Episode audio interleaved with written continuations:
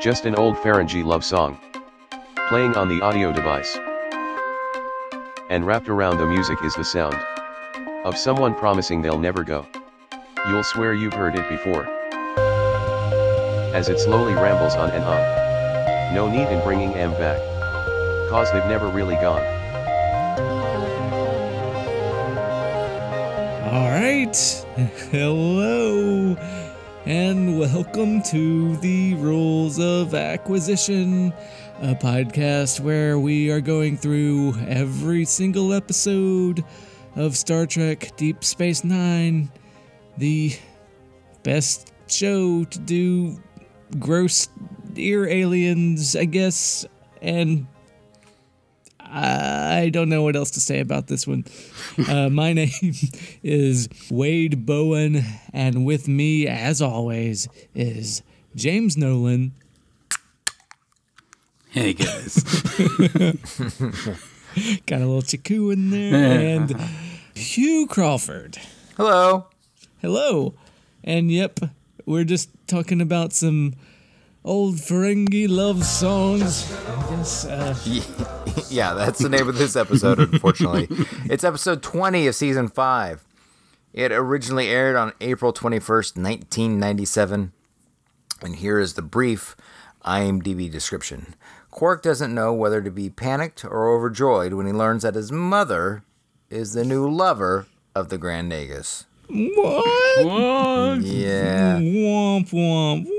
Womp. All right, guys. Maybe I don't like Star Trek. I don't know. I actually have less bad things to say about this than the other Quark episode. No, but I, no. This this This this is- this this Quark episode. I understand the purpose of this Quark episode, like because he actually says it at the end. Right, Talks yeah. about how it, right. So I understand it, and we do get some cool Jeffrey Combs stuff. But I'm just tired of. I guess I'm just. It's just tired. Yeah, Right. yeah. Well, and we've sa- said before, like Ferengi episodes, you either love them or or you tolerate them. you don't love them. I, or even if you do love them, sometimes you get tired of them a little bit. Maybe sometimes. Are you a little tired of this? Are you? Um, Do you? I um, I don't. Man, oh, I. You could don't know not what to- like something, Wade. They're No, no, no, no, no. I think if I'm in a m- this this felt like a movie for children. That's just what it felt like. It felt like a kids movie. If there wasn't so much fucking and, and prenup arguments. right. What kind of fucking kid movies are you watching, Wade? like the peanut butter solution. This is what this movie felt like to me. a weird ass kids movie with Star Trek the original series sets. the goofiest of dumb original series episodes. That's what this felt like. Yeah, This was yeah, a I mean, it- slog for me, guys. I had to. Yeah. I started and stopped this one like three times over the last week. I had to go about twelve minutes and be like, "All right, that's enough of enough of this." Yeah, like I found a way to enjoy this one, but like I feel like the last couple of weeks I've been like fighting you guys like on what like I I still think that Kira Dead Dad episode was I still think that episode's pretty good. I'm not gonna fight anybody that did not enjoy this episode. it's like if it's not for you, it ain't for you, man. yeah. So here's the okay. So I'm reading. I'm reading this. I had some thoughts. Okay, first off, the first thing that I have to say is that I think I've used as a merit of what's embarrassing about Deep Space Nine or what's enjoyable about Deep Space Nine is what if I had to watch this with my father? Oh yeah. I've used that as a method before. Well, actually, he came was Memorial Day weekend and he came down and I had to watch this episode. I bet he liked it just fine. Or did he? he kind of did. He laughed at more stuff. I mean, he, but he thought it was like a cart. I mean, but it's a cartoon. It's a cartoon. That's yeah, it's like, you know, for kids. And so then I'm watching, like, you know, my dad's of a certain generation. My dad likes Bugs Bunny, and my dad likes like this shit. And so, so then we're, uh, so I'm reading stuff about it on uh, Memory Alpha, and then it goes like, Ira Steven Behr didn't ultimately like the episode, even though I think did he write it? Yeah, he him and Hans Belmer. Hans Beimler. Beimler. And then he was like, "Well, I saw it all together, and I just realized it was so much jokey jokes, and it was filmed like jokey jokes." And then it's uh, Armin Shimerman's like, "Well, how are we supposed to play this shit, Ira? like, you only wrote jokey Right. jokes, You hack. and like that's what we're gonna do." And Renee Auberjonois, who directed it, was like, "I directed it like a cartoon because you made a fucking cartoon about slug people who were like falling in love with each other." And it's kind of, you know, what it, what it, what some of this is like a tone thing. It's like, what do you think you're doing? Yeah. and that's what I think is like. Did Ira Steven Behr not know that this is what when you write a string of frog people rubbing ears and, and forgetting things like you got a Mr. Magoo frog man and then you got Right. like you know and then you have like a like a cartoonish businessman like what are you gonna do But here's my thing. I'm going to tell you what you're going to do. You could show this exact same episode, but somewhere after a real heavy ass one in season six. I feel like we mm-hmm. just got done with one of these episodes. It Yes. like two episodes ago. So yeah, this felt like an episode of Alf, the animated series to me. Oh shit! Though I will say again, well, not again. There's surprisingly little uh, jacking off of the ears in this because you know it's for kids. I was actually when you, when you made a reference to that I was like there's not a lot of that in this oddly. not really. Yeah, no, yeah, thankfully. no, because it's for children. You know, I don't know. I don't know. Mm-hmm. But I mean, Quark's got his Marauder Mo action figures. Should we do this one by the numbers? Let's see how. Like, what was the opening scene on this? Is this where it starts with Rom and Leeta and talking about the prenup, or No, it starts off with um voles. It, it starts off like you think it's going to be a heavy episode because it's like a war zone or something. Oh, yeah. it's been war. It's three days there, and O'Brien's been in there, and we thought we got all the voles, but they left a couple, a couple that were married, I guess, and kept having kids. They reproduce like tribbles, he says, and Dax is like, but they're not as cute, Yeah. you know, for kids.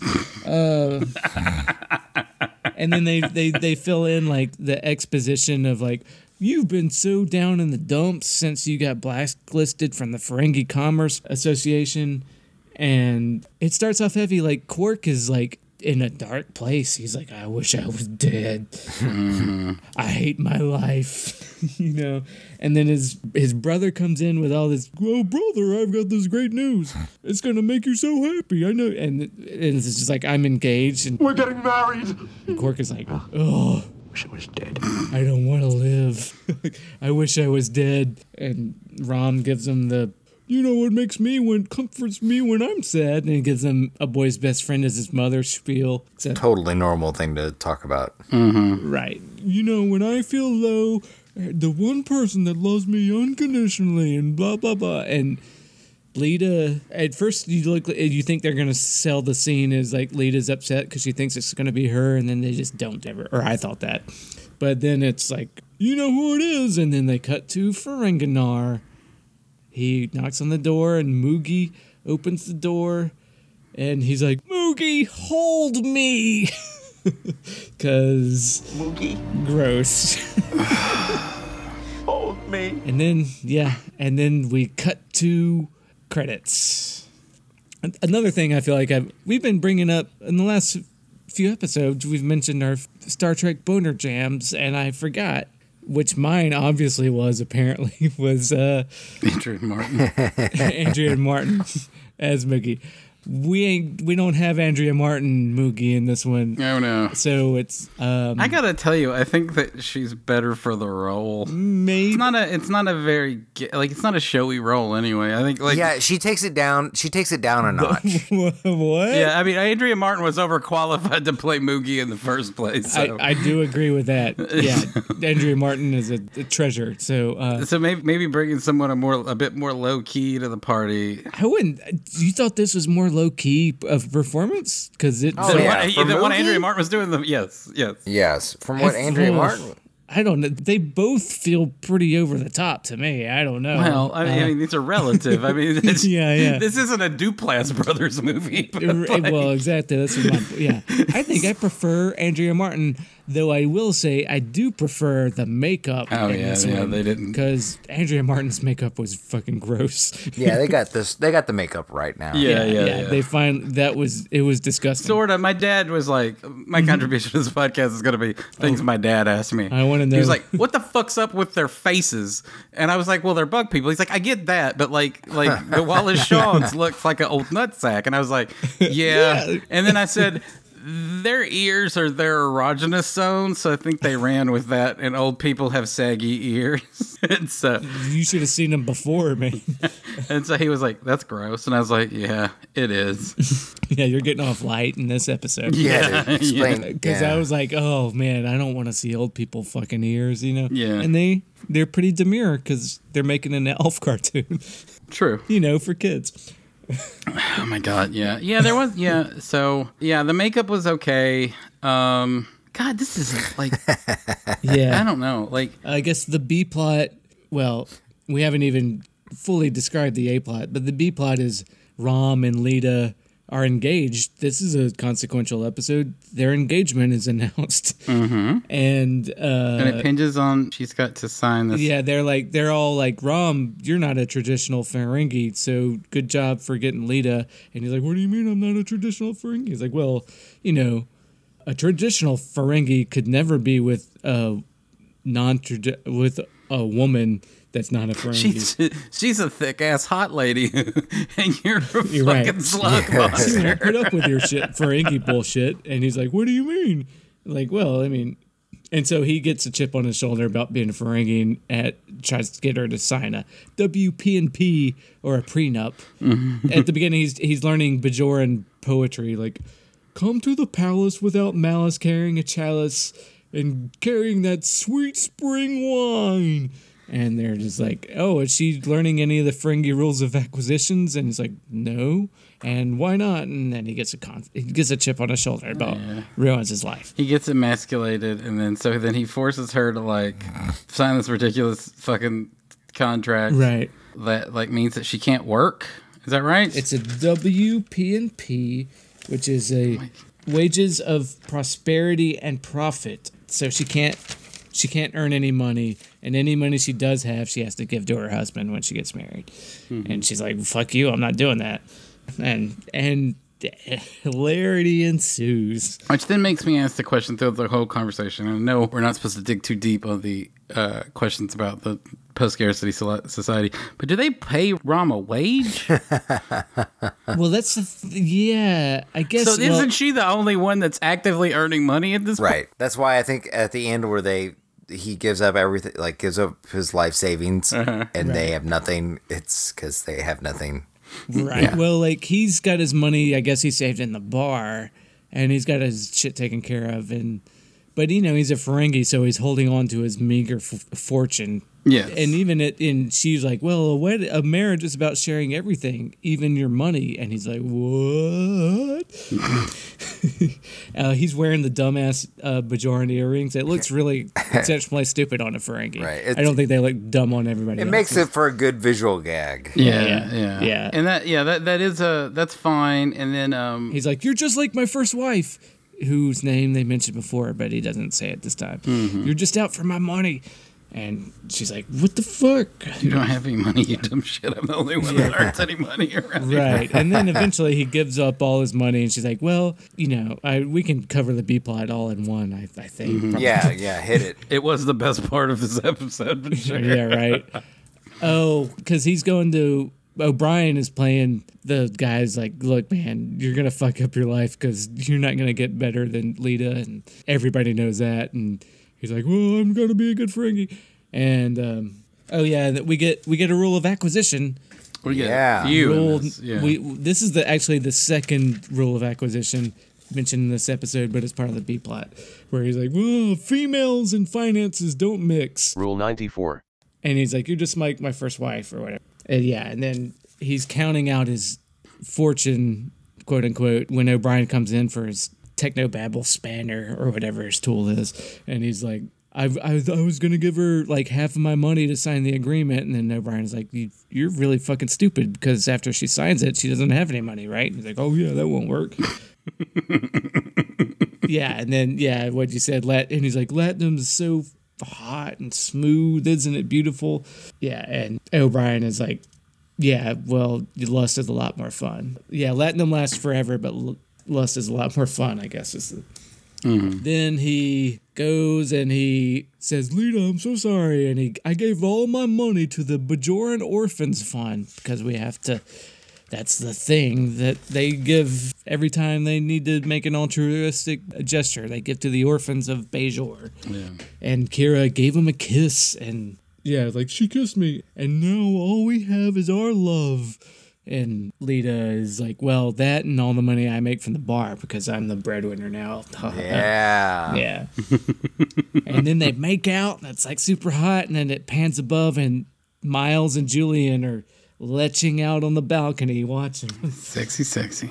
yeah, and being creeps and like, ooh, look at that. No, and Julian gets his one scene of the episode because he's contractually obligated.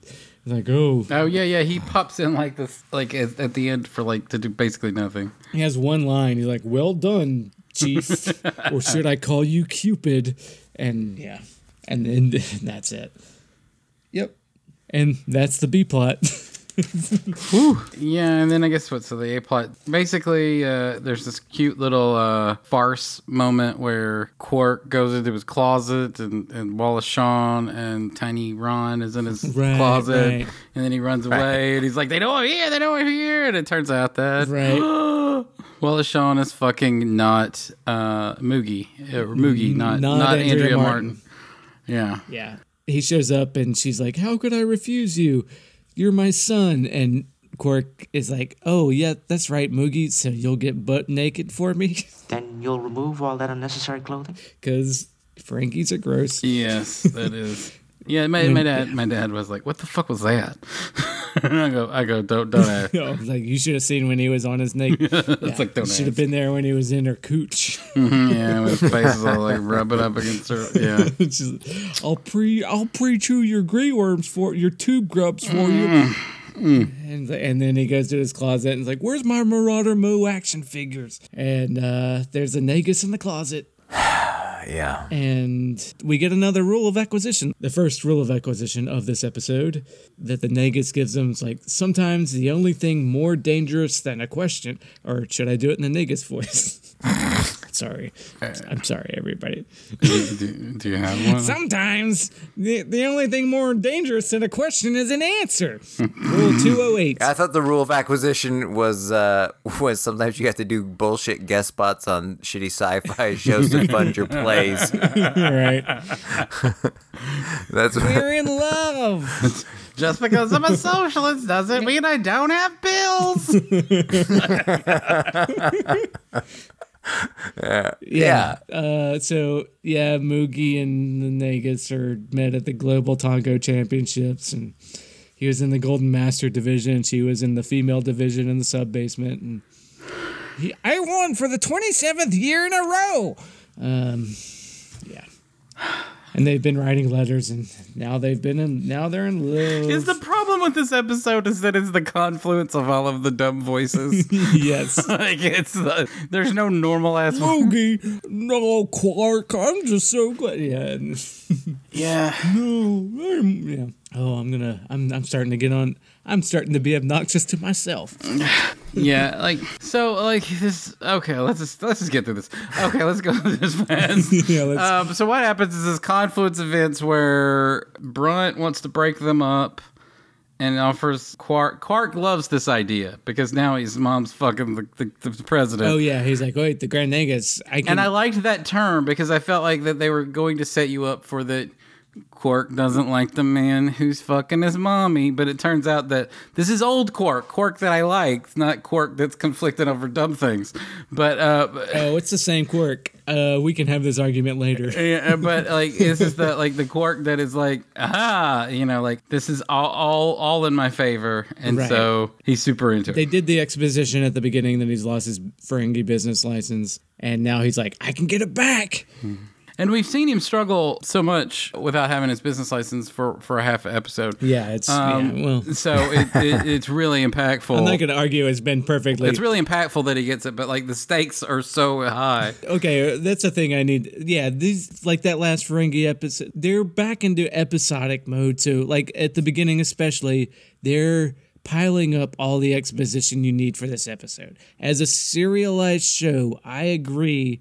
It doesn't work the same way that a good serialized show would work nowadays. But what they're doing now, they're piling up this backstory so it can air in syndication. Especially now at this point in this season, it, it started off so strong.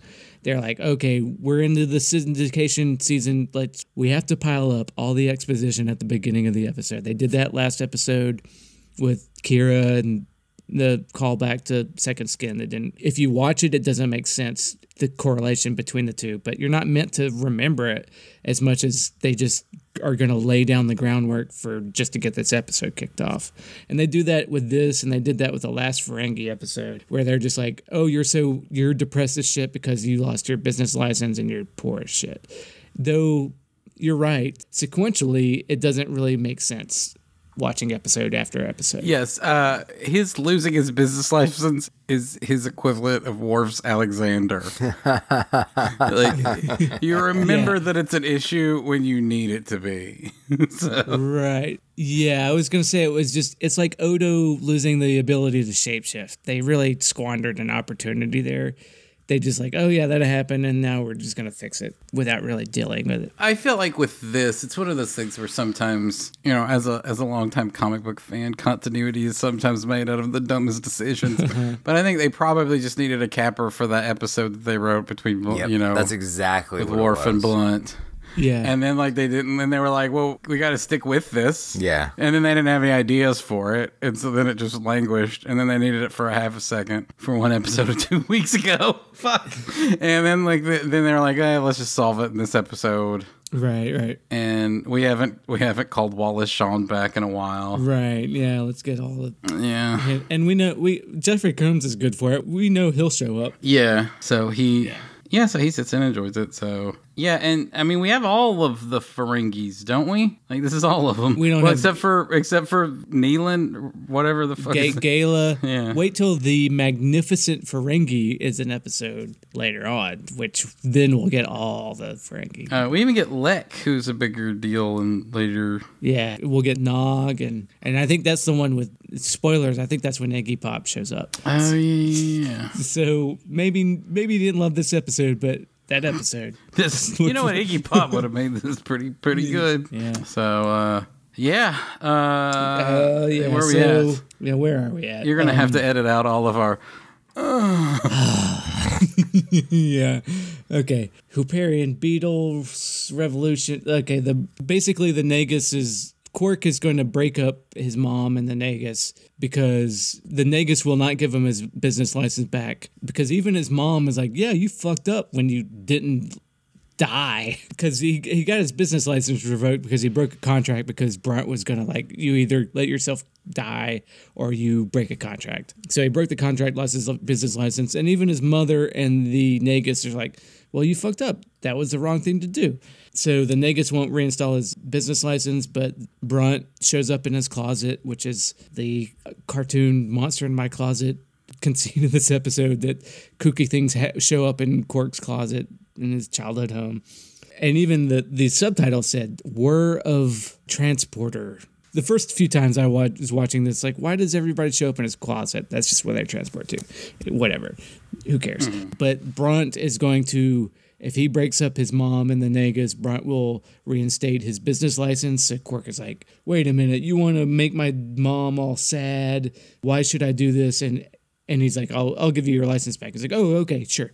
Like you said, this is old Quark where he doesn't give a. F- Yes, which is fine. I liked that. I liked old Quark. yeah, yeah. I don't think Quark acts ridiculously out of character just to keep him from being intolerable in this episode. So. Oh, oh, okay. Um, there was perhaps too much plot in this episode. Yeah. And they moved. There was a lot of plot in this, and they talked fast like a fucking Gilmore Girls episode, except not as good. they did. They did. And I yeah, and I think it's probably because it was like it was equal mixture of too plotty and too jokey. Yeah. Like it was like a it was like the Looney Mission Impossible Looney Tunes version. It was like Right. Yeah. Brunt is like, do you got to break up your parents? And and Quark is like, why should I do that? You revoked my Ferengi business license. Like, well, I'll give you a new one. And then without a beat, Quark is like, okay, yeah, sure, fine, okay, deal. And then he he goes to the Nagus and says, my mom is a shady bit. Uh, you, you heard all those rumors about my mom? And it's like about her making profit. Yeah, she gave up all her money. It's like, oh, that's the rumors are that she didn't, and that she'd get all that back, and that she's funding political revolution. And he sows discord with the Nagus and world domination by a female. Yeah, um, my mom is a whore. yeah, yeah. My mom is a money whore. and slug stakes and he's he's jacking off his ears with a vibrator, and she's like, "The battery's dead on that vibrator. What are you doing?" Yeah, yeah, that was what. Yeah. Uh, Yeah, off topic, just to keep us keep our spirits lifted. I don't know, like on the toys that made us season two on the Hello Kitty episode, they spend five minutes talking about a Hello Kitty vibrator. it's pretty weird. Is that season out yet? Yeah, it's out. You should watch it. It's Hello Kitty, Transformers, Star Trek toys, which we should probably yeah, we could build for a preamble. And shit, something else. Oh fuck it, I don't remember. yeah. Uh, and then he's like, uh, Quark is like, "You don't understand what it's like not to earn profit," and his mom's like, "Fuck you." No, it's worse for a man. yeah. For not for a man, for a male, because Ferengi saved male and female. Yeah. And then she's like, Quark, you're a manipulative, self centered conniver. And he's like, thank you, because that's a compliment from Mom Ferengi. Mm-hmm. Back in the B plot, they threw Martok in the brig for throwing a guy over a balcony. Quark is, Oh yeah, I mean, that's solved. Oh, that's a that's a C plot. That's just they just talk it through. yeah, well, it's just like a walk and talk background, and then they could come up on Rom crying. Yeah, then Kira and uh, Leeta have a quick scene where, because like, oh yeah, they're both Bajoran, they're France, right? and It actually made me wish that Kira had like like a light-hearted conversation with Leeta more often. right, it was nice. Like all he loves is Latin. I was like, no, he doesn't. Canceling the wedding was the best thing that ever happened to me. No, it isn't. I'm so glad he uh, he's out of my life. Like, no, you're not. It's like you're not listening to me. Yes, I am, and that's now how I know that you're in love with him. And then she cries, and and then it Leeta's sobbing, and then it cuts to the A plot where Moogie is sobbing because the Nagus broke up with her, and Quark doesn't even feel bad. This is old Quark again, where he's like, "Oh, I'm so sorry," and she's he's packing clo- he's packing up to leave, and she's like. You're just gonna leave again. It's like, well, you know, you know, there's other slugs in the sea. You'll be all right, mom. Uh, and, and she's like, you spent all you spent all morning jellying grieve worms, and I can tell you that your conscience is bothering me. And he's like, I don't need anyone. So It's like, okay, fine, I'll go back to the bar. But he's been made first clerk to the Grand Nagus, and that's an opportunity. that's an offer you can't refuse. to go back to the first Nagus episode where they're making Godfather references. and that's where he realizes that the Nagus is fucking crazy. He's not crazy. He's just dumb as shit. Not crazy. He just has a degenerative brain disease. yes, Ease up, James, on the judgment of those those afflicted he's with. Ron. He's Ron Reagan. so, yeah, That's right. not Tiny Ron, but Ron Reagan. yes. Uh, Yeah, he can't even remember his pin code, his access code. It's three seven four one five five or one five four. No, it's one five six. Because he's like, well, tell me, tell me the name of the next petitioner, and it's Damon. Igil, who's got a duranium, and should he put his money in duranium on the open market or the futures exchange? And there's been an increase of seven point three quarters, and he can't remember number, and he's and he's bad at math. And Quark does a big gulp because he realizes that he fucked up. Oh, and the latinum lasts longer than lust was rule 229 of the rules of acquisition, just to get that out there. We mentioned it already Yeah. from the B plot, uh, but lust is more fun. Oh, and then he buys the turtle penis. We forgot that from the B plot too. Oh yeah. Wasn't paying He buys jumja sticks because the bar's closed. I guess she's working the, the turtle dick station. Does she man the turtle dick station too? yeah, I don't know. And he's like, actually, I hate eating turtle penises. She's like, yeah, I get it. Uh, that resolved. And they cut back. Yeah, and then the exchange is down. They had a big stock market crash. The Ferengi market exchange is down 199 points because he comes home from being the first clerk. And Moogie's like, you had a bad day, didn't you? And uh, he's like, oh, yeah, I did. And and she's like, "Well, did you try jacking off his ears? it helps. It helps focus him." Right. It's like I'm not going to do that. It's like Which "Mm." might be the most autobiographical line Ira Steven Behr ever wrote. yeah. Well, it relaxes a lot of us. Uh, helps him focus. Oh, it helps him focus. How do you think this script got written? yeah, there's a lot of masturbation in this. I need an idea. I need an idea. Let's close these blinds. I just got to clear my mind for a second. All right. I got to quit stroking this pink goatee and stroke something else. You got to remember, this was the first. These guys are, were all getting the internet around this time, and this is the first time that not only was uh, was the internet speeds were getting fast enough that you could theoretically download free porn movies. So Videos. Oh, remember? yeah, Yeah. you got to get your porn. It's not like when we were in high school when, when we were just trying to find naked pictures of celebrities. so is that why this this show got correlates with the improvement over time with the they had clear heads. They were. right. We're, we're going to talk about this uh, show, Deep Space Nine, as a transitional mode of television when people were jacking off more efficiently through video pornography on the internet. Yes, yes. we seem sluggish. Let's uh, let's stop doing this, guys. I just got to clear my head a little bit. Come in. First we were unfocused. Now we're all sluggish. We need to like let's cut it out for a month. let's see what we can do. It's gonna come in with a fresh mind, open. You know, I'm relaxed. Uh, yeah, We don't have any women or people of color on this right, on this writing staff anyway. right. Yeah, we only get DC Fontana to freelance. She's too big. She's big time at this point. Yeah, and Hil- Hilary Bader left for Voyager. Voyager. stuff, yeah. Yeah. yeah. Yeah. Have we gotten to the action figures part yet? Uh, well, the first time he goes to the closet, he's like, "Ma, you gave away my Marauder Mo action figures," and and then he finds the Nagus. Then after she's like, "Did you jack off his ears?" He goes back to the closet, and Brunt is there, and we get another half of a rule of acquisition. It's not given a number, but he says a Ferengi without profit is no Ferengi at all, and and then Moogie says the rules of acquisition won't help you now because you're fucked. And it's like, wow, that's that's heretical. But uh, when you lose your Ferengi business license, the rules of acquisition no longer apply to you. right, well, but she's saying that the ROA won't help uh, the slide that the Nagus has got him into. There hasn't been a slide like that since the Grand Nagus Smeet, who was the only one to be assassinated while in office. And Brian is like, well, yeah, they. What happened to his first clerk? I believe they buried him together. And then the big scheme of Brunt becomes apparent that he knew about Moogie the whole time. It's if he can throw the Nagus under the bus, Brunt will become the next Grand Nagus. Yeah. Because the FCA board of liquidators have questions. Uh, and then Brunt is like, My daddy would be so proud.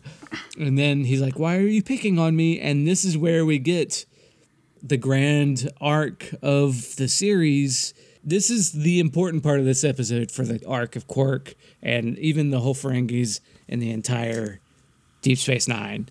This is where you could argue this is an important episode. Oh, Christ. You're probably right. The sad thing is, I know what you're going to say because that's when, at this point in the episode, is when I personally, during my watch, perked up. Because I'm like, oh, this shit is about something. It means, oh, uh, pay attention. This is going to mean something. right. All right, go ahead. Wait, I'm sorry. Well, first, like Moogie is like, you betrayed your friends and family for personal gain, and Quark is like, well, it sounds so great when you put it like that. But he feels he feels bad. He's like, oh man, I've been hanging around humans too long.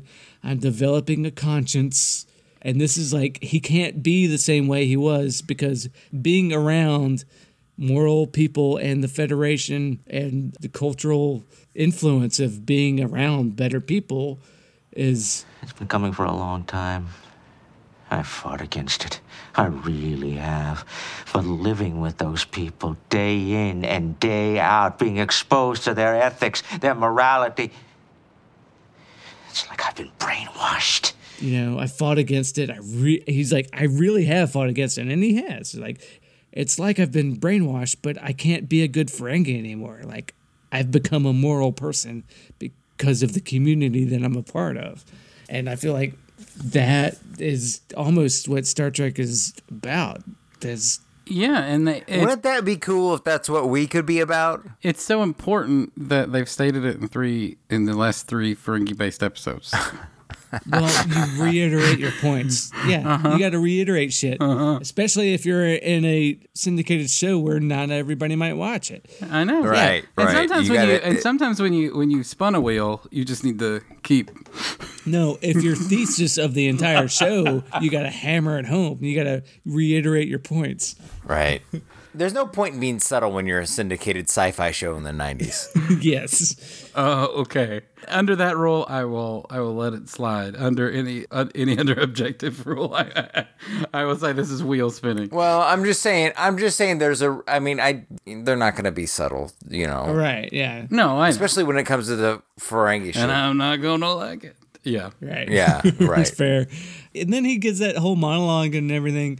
And then Moogie, not Andrea Martin, is like, look, I know you're. Imp- it, this is actually kind of a nice kind of dialogue, too. It's like, yeah, all right, you sad sack son of a bitch. I know your problems are important to you, but I don't give a fuck. Mm-hmm. like, how are we going to fix this shit in here? You know, and. it- Yeah, 'cause no, I you- liked all this. I liked all the. I mean, I I, I, Yeah. I didn't see that the review. He said something that is the character arc they've been telegraphing for three seasons, four seasons now. So I mean, like, I didn't. Well, it's it not didn't a- strike me as I- important. it didn't strike me as important, but nonetheless, like, I do like that Moogie still responded that way. That he's not. That it is a legitimate problem for him and his family Yeah. that they tried to show that it's not easy to change. You know, I guess Right. and they could have done it better because it seems like you know they do it in this episode and then they do it every now and then when somebody else comes on and sort of mocks him and so it's more that he's like a he's a joke among his community where they could have used other sort of touch points like they could have used addiction as a touch point where you know he's trying to learn a better way but he's still sort of programmed uh to to backslide or Well, they, they do it with more than they do it with Rom's character, and they do it with Nog to an extent. So it's not just sure, but it's never it's never as satisfying as it could be, and and, it, Sure. and it's never as satisfying as it's warranted to be by how much they deal with it. If if you get what I'm saying, like they deal with it a lot. It seems like they since they've taken so many swings. Maybe Right, they. well, they if do- you're gonna swing I- a lot, you gotta you gotta you gotta get on base a lot. You know. I And would so ar- I would argue that you know, and even I heard Steven Behr is okay. We did. I mean, especially now, I feel like is when we're starting to see Quark Urkel the show. Mm-hmm. Like we're we're getting. Yes. It's like we just got a Ferengi episode two episodes ago. Like. Mm-hmm. It's starting to get a little bit heavy, you know. and it's possible that there was some like angry like contract rene- renegotiations Yeah, yeah. like you know that's the thing so you know stars of the shows want to you know maximize their starage Right, right. so i yeah i think that i get the arc like it's not that like Yeah, he's yeah. arcless it's that it's The execution is it's not it's to it's, be desired. it's basic it's basic oh, it's basic Yeah, shit. yeah, Yeah, it's yeah. so and so it seems like you got a long to go This back is broke uh, television, uh, you know, arc stuff here, Yeah. though, James. Yeah. You're we're not yet in, in, in the classical period of sci-fi television. Yeah. Well, but uh, your point that point would be more valid if they weren't doing this better with if they weren't doing this with characters on the show currently. Well- Sisko's relationship with the Bajoran people is like a very complex give and take. I just think it's mixed. I mean, I'm not gonna say they couldn't have done it better. Nog's story yeah, arc Nog is, is, probably Nog has the best arc of all the Ferengis. I think. I'm. I'm Oh, of course. Yeah, I feel yeah. secure saying that. Much. yeah, and even Rom to some extent has a little bit more of a complex sort of negotiation with it. not in this episode. I just feel like that it is a thing where no one cares about Nog because nobody's watching the show for Nog, so they can do whatever they want to with Nog. They have to keep Quark doing Quark shit and making everybody happy that way. But no, it's yeah, it's um at this point it's unsatisfying and it is wheel spinny, and it wouldn't be okay. It would be fine, but it does feel like that they've just paused the much better. And I've I've said this on the I said this on the Discord, but it's clearly there's this gap in shows in the 90s and early 2000s back because of the way Nielsen ratings used to work. So they would do these sweeps weeks, which like Right, it's right. so ridiculous and archaic, and I don't know how many, how young people listen to us. But to do ratings, they used to like you used to have to fill out a little journal. Like if you were the 3,000 families that were chosen to be a Nielsen family, you'd have to fill out a little journal and then mail that into the Nielsen people. And sweeps, they tried to like the times that the journals had to be entered into the mail is when TV shows tried to make their biggest, awesomest shows. And so uh, that probably I don't know for certain, but I'm going to assume that that's near where they where we had that triptych of amazing episodes. Oh yeah. I mean, you you can plot shows like quality wise, like they start strong, they hit sweeps strong, Yes. and then they end strong. and then the ending between the ending of last sweeps to the finales are like this there's this lull and that's what we're in and they don't want to spend a lot of time in that lull Right. and they they want to put all of their their work in on sweeps in the finale and when you're watching this and doing a podcast about it and thinking about it and then it is it is um yeah, you can track it. the yeah. flaws of of this model Yeah. uh, show themselves very clearly because they literally just put the much more interesting show we were watching four weeks ago. They just put it on pause to do frog jokes for weeks. Sure. And- but at the same time, people they they did focus groups. This is also a calculated people love Ferengis, and then they they got enough, and it's not internet. It's not as quick response Mm-hmm. to this shit. So they're like, oh, people love this. Well, we'll do we'll do eight episodes of this shit, and then people are like, oh my god. well, that focus group thing that you're referring to is specifically from season one, Well, that one that I'm talking about, and where Quark where where Quark wasn't stale at that point. Right? Yeah, I mean the season one thing that that was on the Twitter and stuff, Yeah. but I mean they've done some since then. I think Yeah, I'm sure Quark is popular. Don't get me wrong. they're wrong. still responding that people was a popular character. but I don't I don't think this episode was popular. oh, I don't think so either. But they didn't know that they didn't know until they made it. You know? yeah so i just think that, that that's what i mean i feel like that we we got teed up we got teased Yeah. we got we got we so now we've got like uh, we get some interesting thing for me about the if I'm trying to explore what the Ferengi Society is about because they're like, well, we can't let Brunt be the Nagus Mm-hmm. because a Nagus has to be better. Your personal greed has to reflect the public's greed. That's why Brunt would be a bad pope. Like- and that like, what are we doesn't gonna do? that doesn't pass muster right anymore does it guys well, I think The- uh, what What's great about that line is that it's something that's dressed up. It's it's wiz. It's nonsense dressed up as wisdom. right. So well, it, it- so that's what satire is basically. you compare Pope Benedict to Pope Francis, and I think like you could have a correlation there. Like Yeah. Brunt would be a Benedict, kind of regressive, you know, Nazi, uh, and Francis is a more like a well nice but i mean i think like that you know that wasn't it's the a, parallel it's a i loose was analogy. It's not gonna want that wasn't the parallel that I was looking for when we were talking about pursuing personal greed over national greed. but um, yeah. Oh, I'm, I'm. I'd say my metaphor is flimsy. Sure. Yeah, well, I was just saying there, there's a there's a metaphor that comes quicker to the mind uh, currently, but yeah, Oh, um, yeah. that seems to not not follow that track that that stand. this is where I think that my long-standing critique on the show rears its head again, which is that Ira Steven Behr's critique of capitalism through the Ferengi people is not as fertile as it could be Sure. and that's because there's not a dynamic nature of like capitalism is a pretty basic villain but it, it does have nuance to its villainy and i don't think that it shows a lot of that in these sort of things so if, Oh, if you're looking for like, uh, I, I think we got about as Marxist as we're gonna get with that um, Union episode. no or not just marxist but if you're looking for a subtle of an interesting and thoroughgoingly satisfying critique of capitalism which is what ira steven behr is trying to do by these episodes over and over and over again and he wrote a book about it and so i mean like he's he's trying to express that um, Yeah, with cartoons for children. Yeah, I just like he's constantly picking the wrong tools to do that with. I think Right. his world isn't big enough. The world that he's built for the Fergies isn't big enough to hold all of the lampooning that he wants to do with that. So it just kind of becomes the same joke over and over and over again. Yeah, it's definitely recursive and kind of reiterate. Yeah, it's not. Yeah. These aren't the best episodes of DS9. I'll mm, really admit. yeah, uh, but they could be. They could be more satisfying. I I, I feel Right. Well, this one, especially at, at this point where I was breaking it down, it kind of does a weird jump, just like story wise for this episode. I feel like there's a whole thing that they cut out. Like, Are you talking about the climax of the episode? yeah, Yes, we got cheated, is what you were saying. They cheated. They didn't have an actual way to, for the Nagus's ass to get saved, so Right. they just say they just explain it away in a scene like, "Oh, you were awesome in there." You were great. Yeah. What, what are we going to do? Oh my god! and then they cut to like, oh, you were so great in there, and like, uh, it's, did I miss something? Oh, I when you said the brain, the Breen were gonna let us the Ferengi Gaming Commission take over there. The Bolians were gonna do a thing, and it was great. And and I thought Brunt's head was gonna explode.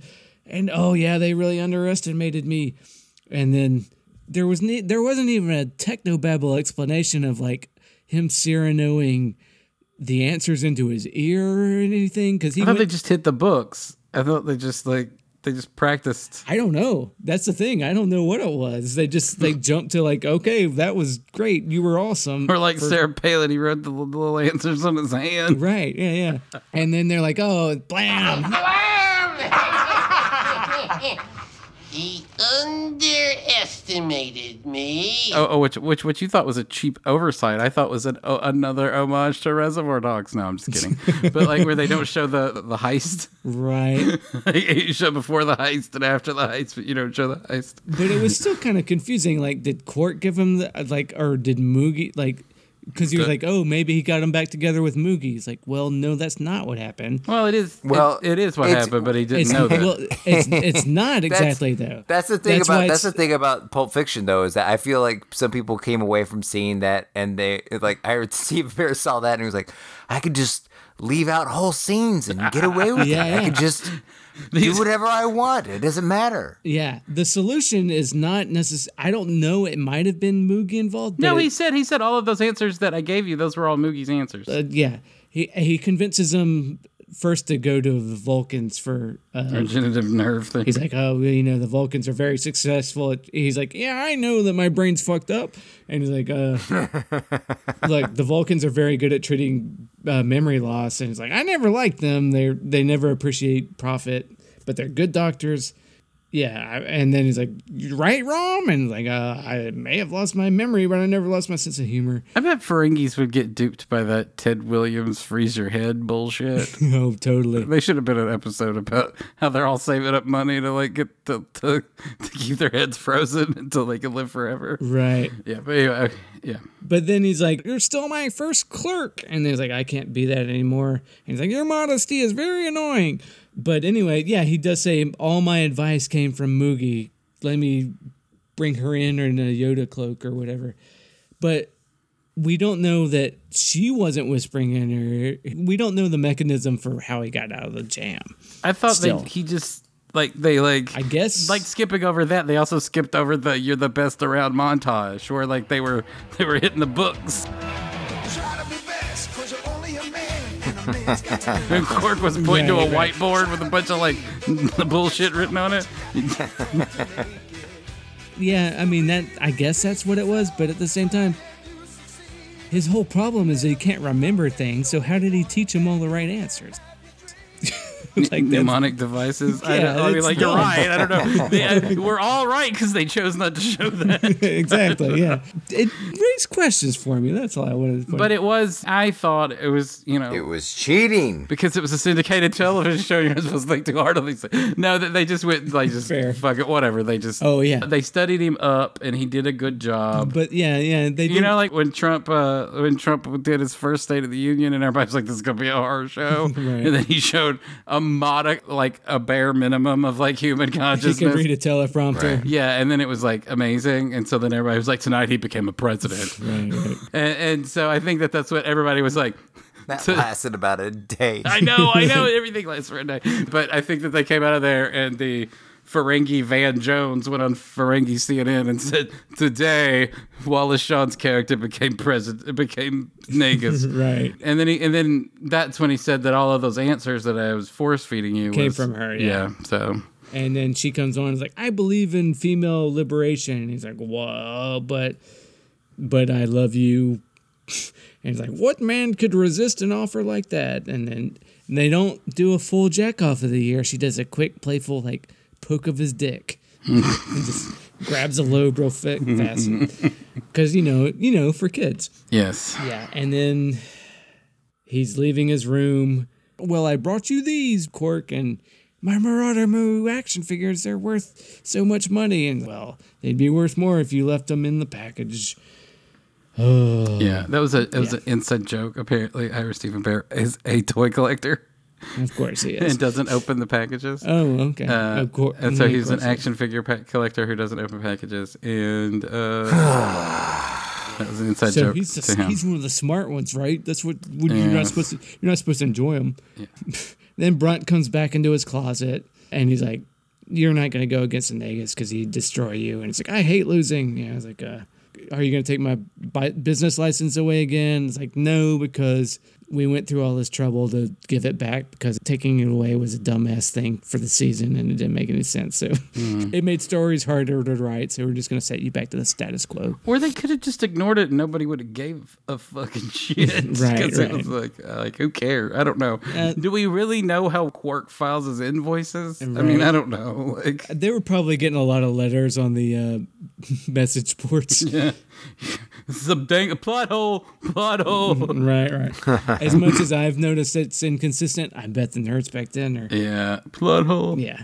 Quark tells Brunt to go back into the closet where you belong. Yes. Make of that what you will. People that read things into things. Um, Oh, are they going for the uh, X Men two, uh, using uh, his change as a that they've turned him that the Federation's turned him gay? no, Is no. that He the- tells that- he tells Brunt to go Oh, back into the closet. oh yeah. You're clearly. You're uh, right. That is weird wording. Yeah, it's weird. It doesn't. Yeah, I they, don't know. they that that was some tone deaf horrible shit right there. Because I can't believe they meant anything by it, right? No, I don't think so either. Yeah. That's weird. yeah. yeah. They should have because that was po- like I, I was alive in 1997, and I, I, that was a very common refrain Yeah, yeah, yeah. for a decade or more by then. So like, Yeah, like I mean, unless he's like, I guess there's the R. Kelly song that's theoretically not about that either. So oh right, right, yeah. So I mean, that, they probably just didn't. They just didn't think about it too much. And then he's like, pew pew pew with his action figures, and that's how it ends. Thank God. yeah, it's over. Sorry. oh no, sorry. So I'm trying to think like. th- There's not much going on here. Um, Nope. Nope. uh, like and even like behind the scenes, it was just kind of like you know, there's not a lot going on here. So Yeah. yep, again. Uh, I'm gonna put this on on a zero on my rewatch meter. Do you think this is? And I know we haven't watched it yet, but do you think is this so far? Is this your least favorite Ferengi centric episode? Oh, most definitely. There's some diminishing returns with this. Do you think that it will stay that way after we watch Profit and Lace? Profit and Lace is pretty harsh. So, Well, like I said, it's like we're getting into this territory where they've gone to the well one too many times. right. And mm-hmm. we're getting diminishing returns. Mm-hmm. So, you know, the next one will probably feel worse than this. And this one felt worse than the one before. And the one before was sort of fine. Yeah, mm-hmm. for for you and me, but not for James apparently. Uh, yeah, I think, that, yeah. But I think I caught up with James's uh, frustration on this one. I think. this one i'm like i said like i think structurally it's fine and st- but i'm this not this episode makes me feel like uh, th- that Ira Steven Behr wants to do a different show. Like I feel like whenever he does these Ferengi episodes that are nothing like Star Trek and they're like their own thing, that he would much rather be doing his own thing. here's an interesting parallel that is uh, really generous to Ira Steven Behr. Is Ira Steven Behr? He does he have the same sort of personality as George Lucas, where George Lucas wants to do something that's kind of like fun and, and like a touch of his past, but it comes out maybe more serious or or more more complex than maybe he thought, and so he wants to like do how you go from doing.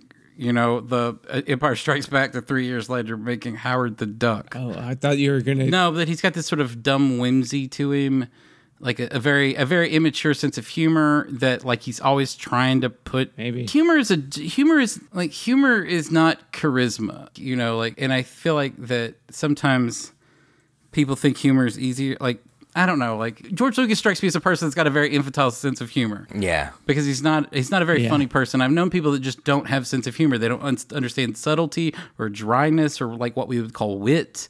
Like to them, humor is telling jokes or gags and like stuff that's just you know to most adults just not that funny. And so like I think that maybe Ira Steven Behr thinks that, and so he wants to be funny, but it's not funny. Who knows, man? I don't know. Or Yeah, maybe Where do like, you guys put this on your rewatch meter? So, oh f- man, I'm gonna put this one low too. as low as you've ever gone? I have to put prob- it a click above the last one though, because I said I like it slightly more. Really? So this is a one for you. There's a circumstance where you might watch this. I'm trying to figure out what it is though. I'd put this pretty. I'd put this at a one or two for me. Like, I, I don't think it's the worst thing I've ever seen, and I enjoyed it. But I would never. I don't think I'd go back to this unless. You'd never reach for it, though. Is my point. no, Is this the Alright. is this the Trout mask replica? replica? yeah. Uh, you know what? Losing Andrea Martin was just like a hard blow for me. I don't think I can go back. All right. Well, what do you guys think the good people of IMDb thought of this? Oh, now this is the question. Here we are. It's on. I was gonna go six point eight. Oh, that's right where I was. Oh shit. I'm gonna go six point. I'm gonna go under you because I'm I'm daring like that. I'm gonna go six point five. Okay. Six point seven. Ah, I'm closer. God, You are Got closer. closer. I was gonna say I was, I was gonna split it with you, but like no, I'm just a tenth off. All right, You did it. Yeah. It's mine. Yeah, it's yours. All right. Let's let's outro this bitch. Get it. All right. Yeah, we went. I can't believe we went long. I okay, this went longer than I thought it would. But uh, all right, all right. Now for voicemails. gives me an opportunity to keep my eye on you because one day you are going to make a mistake. And on that day, you're going to lose more than your license. But that day is not today. Now, back in the closet where you belong. Except we don't have time for voicemails. It's not over. right. Why don't we just like have like start talking about it for in five minutes, have a record scratch, and then insert some Donald Glover talk. Right. All right. Well, uh, Wade, if somebody wants to give us money or give us a call, what should they do? Uh, well, they should definitely give us money, and we'll lead with that. No, Mom. but My checking routing number is zero zero. All right. Sorry. Yeah. Hook me up on Venmo. yeah, or PayPal. Venmo's better because you have to pay tax. Anyways, give us a call. We'd love to hear from you at 917 408 3898. Yeah, we definitely want to hear all your voices and opinions about uh, Star Trek Space Nine and whatnot. Or if you want to send us a recording without calling, if you want to send us a recording without calling and you're international, try sending us a recording at rules of acquisition podcast at gmail.com. Try to keep it under three minutes because that's as long as the voicemail gives you. Uh, yeah, and do that. But getting back to the money, you can do that as well. if you want to support the show, if you want to support us financially, we want to give you something back as well. So we have a Patreon set up at patreon.com slash kickers of elves. Uh, like Guided by Voices song, if singular. Uh, I'm just I'm just talking crazy now. Uh, our, t- our upper tier uh, for our upper tier patrons, we will we will send you. Uh, uh, I don't know. Fuck it. I don't know. I don't. I got no jokes. This is fucking. This this this episode is done.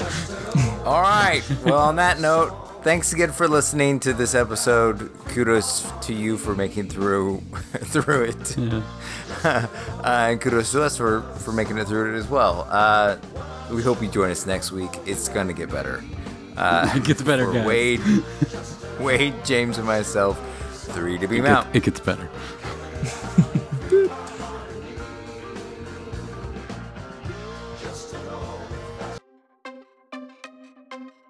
Do you know the cunt weasels that run this show have a call in line, where you can express your DS9 wishes and DS9 dreams into their ear holes. They will play them on air and try to be nice to you, because one day they hope to sell you blue apron snacks and underwear made out of modal. The number is 917-408-3898. That number again is 917-408-3898. You will probably want to talk about how hot Dax and Bashir are, that is great. These pretentious asses also love it when people say they are wrong, so feel free to do that. James will probably go off on a knowingly obtuse rant about construction issues or political sophistication. We know you love that. Again 917 408 3898. Did you know that some Deep Space Nine podcasts have more reviews than us on iTunes? Doesn't that piss you off? Please review us on iTunes. We need to feel loved sometimes.